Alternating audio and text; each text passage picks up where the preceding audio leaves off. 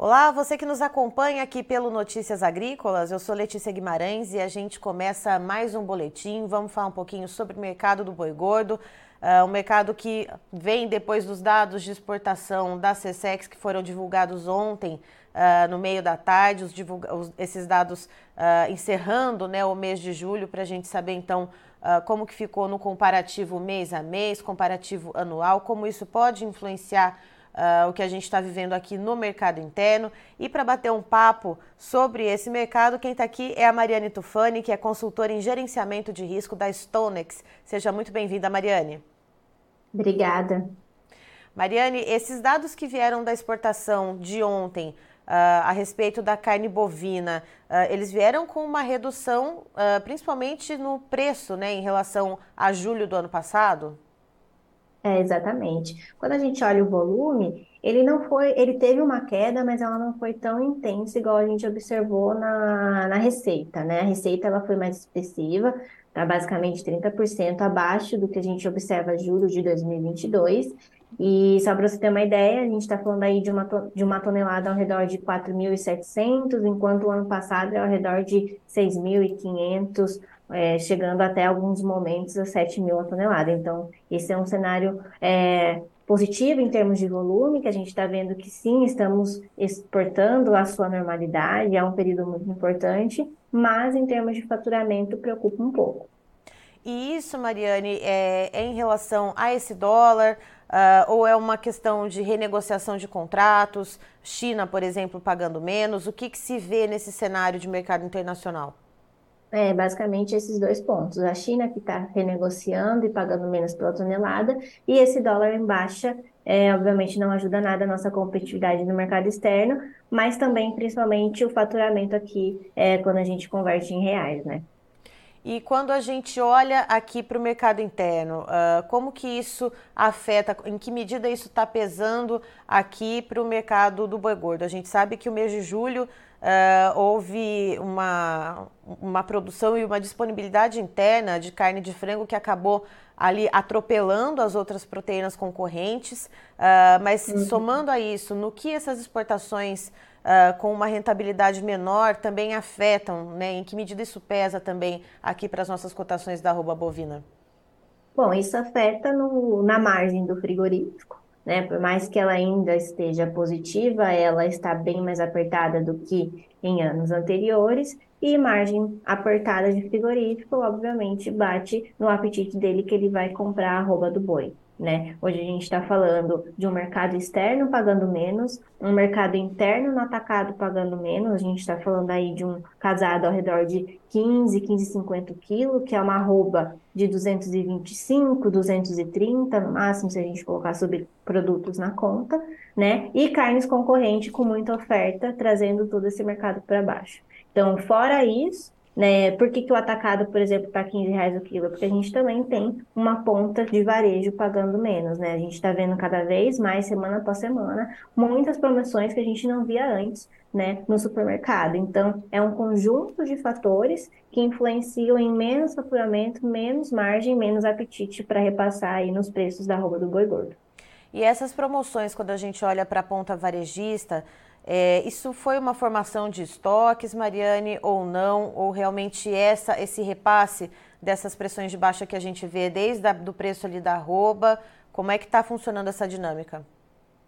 Bom, sim, tem um certa é, estoques. A gente está vendo que a gente teve não só de frango, mas, por exemplo, maio foi o volume, o maior volume disponível de carne bovina aqui no mercado interno, mesmo a gente exportando bem tá, em termos de volume. Então, a gente também tem mais carne. E os preços que estavam, né, que a gente vê aí faz alguns anos, só subindo no varejo, chegou a um ponto que ficou insustentável. Principalmente diante de uma economia em que a população cada vez mais está com um poder de compra menor. Né? Então, chegou um momento em que se, viu, se viram os estoques e precisa, precisa escoar para não virar uma bola de neve. Né? E agora. E a gente sabe que estoque é custo. Sim, sim. E agora com essa virada de mês que a gente sempre tem né, sazonalidade do recebimento da massa salarial, temos ainda uh, o a mais que é a festividade do Dia dos Pais. O que, que, se espera da demanda? É possível que haja um enxugamento desses estoques, que haja uma demanda um pouco mais aquecida, ainda que pontualmente, e isso favoreça uh, o ímpeto dos frigoríficos de voltar a comprar? Bom, é esperado, né, que o Dia dos Pais é um dos principais feriados aí em termos de demanda de carne, então a expectativa é muito positiva para enxugar esses estoques. Então a gente precisa acompanhar muito de perto para que, caso essa expectativa seja frustrada, aí a gente tenha um, novamente um cenário é, mais baixista de novo. Né? A gente pode ver preços até mais baixos do que a gente está vendo. Então, a gente tem que torcer para que essa demanda no Dia dos Pais venha é, em linha com a expectativa para que a gente não veja estoques remanescendo de novo, né? E você que está nos acompanhando aqui pelo YouTube, não se esqueça de se inscrever no nosso canal aqui do Notícias Agrícolas, ative o sininho para receber as notificações, deixa seu like aqui no vídeo e também aproveite aqui no chat, na nossa, nessa caixinha de bate-papo aqui para mandar as suas dúvidas, as suas perguntas para Mariane enquanto a gente vai batendo esse papo. E Mariane, aqui para o mercado físico, uh, quais são os preços que a gente está rodando nessa quarta-feira? E geralmente quando o mercado se aquece é justamente na quarta-feira, como é que estão os volumes de negócios? É, a gente está vendo uma semana bem lenta de negociação tá? A gente está vendo aí uma arroba, vamos pensar em São Paulo no redor de 230, Mato Grosso do Sul 230, chega até 235, né? É uma realidade um pouco diferente que a gente está vendo no, no, Mato Grosso do Sul, as escalas vai estar um pouco mais enxutas em termos de oferta. Já Goiás e Mato Grosso a gente está vendo aí preços em 215 e 220. Tá? Então, é, a gente vê que as negociações estão lentas. De um lado, os pecuaristas estão tentando preços mais altos, do outro lado, frigoríficos que estão com escalas alongadas, então não tanta pressa de originar também. Então, está esse impasse aí de lentidão nos negócios. E como que está o negócio, a, as negociações em relação à reposição, Mariane? Como que está rodando esse setor do mercado? É, a reposição ela começou principalmente para quem compra a reposição agora para fechar animal, né? Ela passou a não ser é, tão atrativa porque ele não, ela não caiu na mesma proporção que o boi gordo. Então a gente está vendo aí reposição basicamente quase é o mesmo preço, ou até mais caro que o boi, boi gordo. Então as margens novamente de quem compra magro a mercado para fechar esse animal e sair lá, por exemplo, para novembro, dezembro, não está mais fechando, né? Está um cenário complicado. Então a gente tem uma, uma perspectiva de ou o magro cai ou o boi gordo sobe, né? E diante da, do cenário, da conjuntura que a gente está enxergando daqui para frente, é muito mais provável que a reposição precisa cair do que o boi gordo subir. E isso, uh, esse cenário que a gente vê, isso acaba apontando também para um pessimismo nos mercado, no mercado futuro, nos vencimentos? É, na verdade, esse pessimismo que está trazendo é muito mais é, em função do que está acontecendo agora, em termos de oferta. Tem muita oferta para vir ainda para agosto, setembro e outubro né? E principalmente também por conta de, das negociações que estão acontecendo atualmente, que estão mais baixas, é uma demanda debilitada, o faturamento debilitado, o milho também que, que está em queda, o, o dólar em queda, então isso traz pessimismo para os futuros, né? Agora, se a gente vê menos animais entrando no coxo agora, por conta dessa conjuntura que a reposição não caiu e as margens não ficaram mais atrativas, a gente pode ter podemos ter né, uma menor pressão nos preços de novembro e dezembro, justamente porque a gente pode ter um alívio de oferta nesse, nesses dois meses, porque menos animais entraram para o coxo agora. Mas por enquanto segue, então a gente já está no ciclo pecuário de maior oferta, uh, por enquanto segue o mercado olhando justamente para essa oferta que está um pouco desequilibrada em relação à demanda? Isso, exatamente, exatamente. O problema é, hoje a gente está enxergando que, exatamente, a oferta está muito aquém, né, em relação à demanda. Então, a demanda precisaria dar uma engatada aí para que esses preços voltem a subir. Porque a oferta em si, a gente não, não, não se vê um cenário, Mariane, você como, como especialista, não se vê um cenário de uma demanda mais enxuta, uh, de, de... De uma oferta, né? É, per, perdão, de oferta mais hum. enxuta, isso. É, nesse curtíssimo prazo, não. A única chance que a gente enxerga que poderia ter um alívio aí na, na oferta seria, igual eu comentei é, anteriormente, em novembro e dezembro, caso menos animais entrem agora no, no coxo, né? Então, menos animais saindo para é, novembro e dezembro.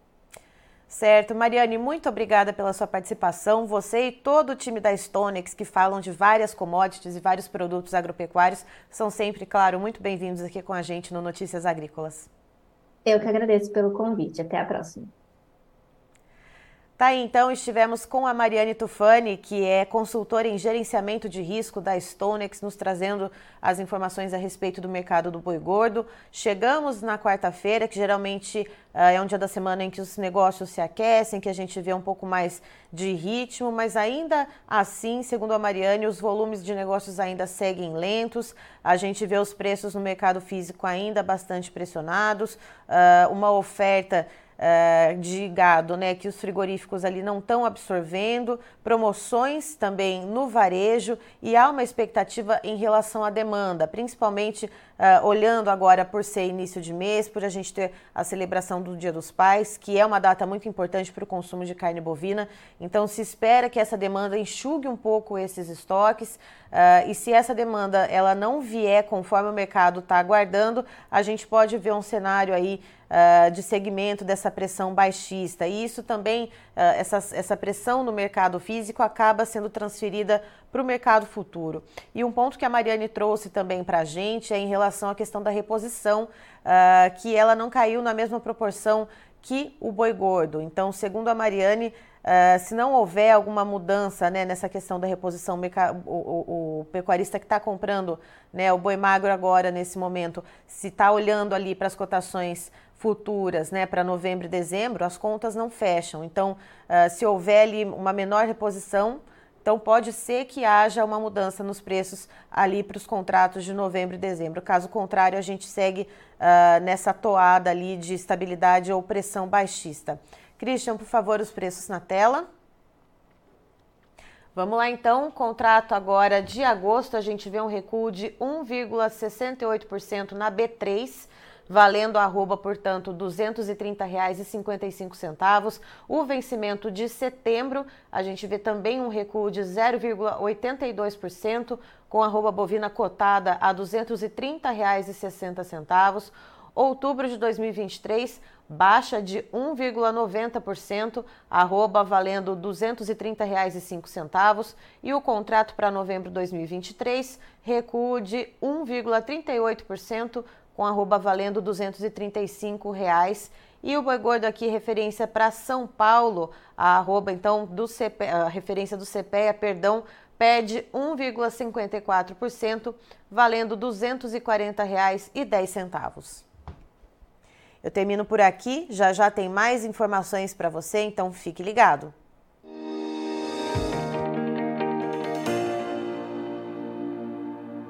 Participe das nossas mídias sociais no Facebook Notícias Agrícolas, no Instagram, arroba Notícias Agrícolas e em nosso Twitter, arroba Noteagri. E para assistir todos os vídeos, se inscreva no YouTube, na Twitch, no Notícias Agrícolas Oficial.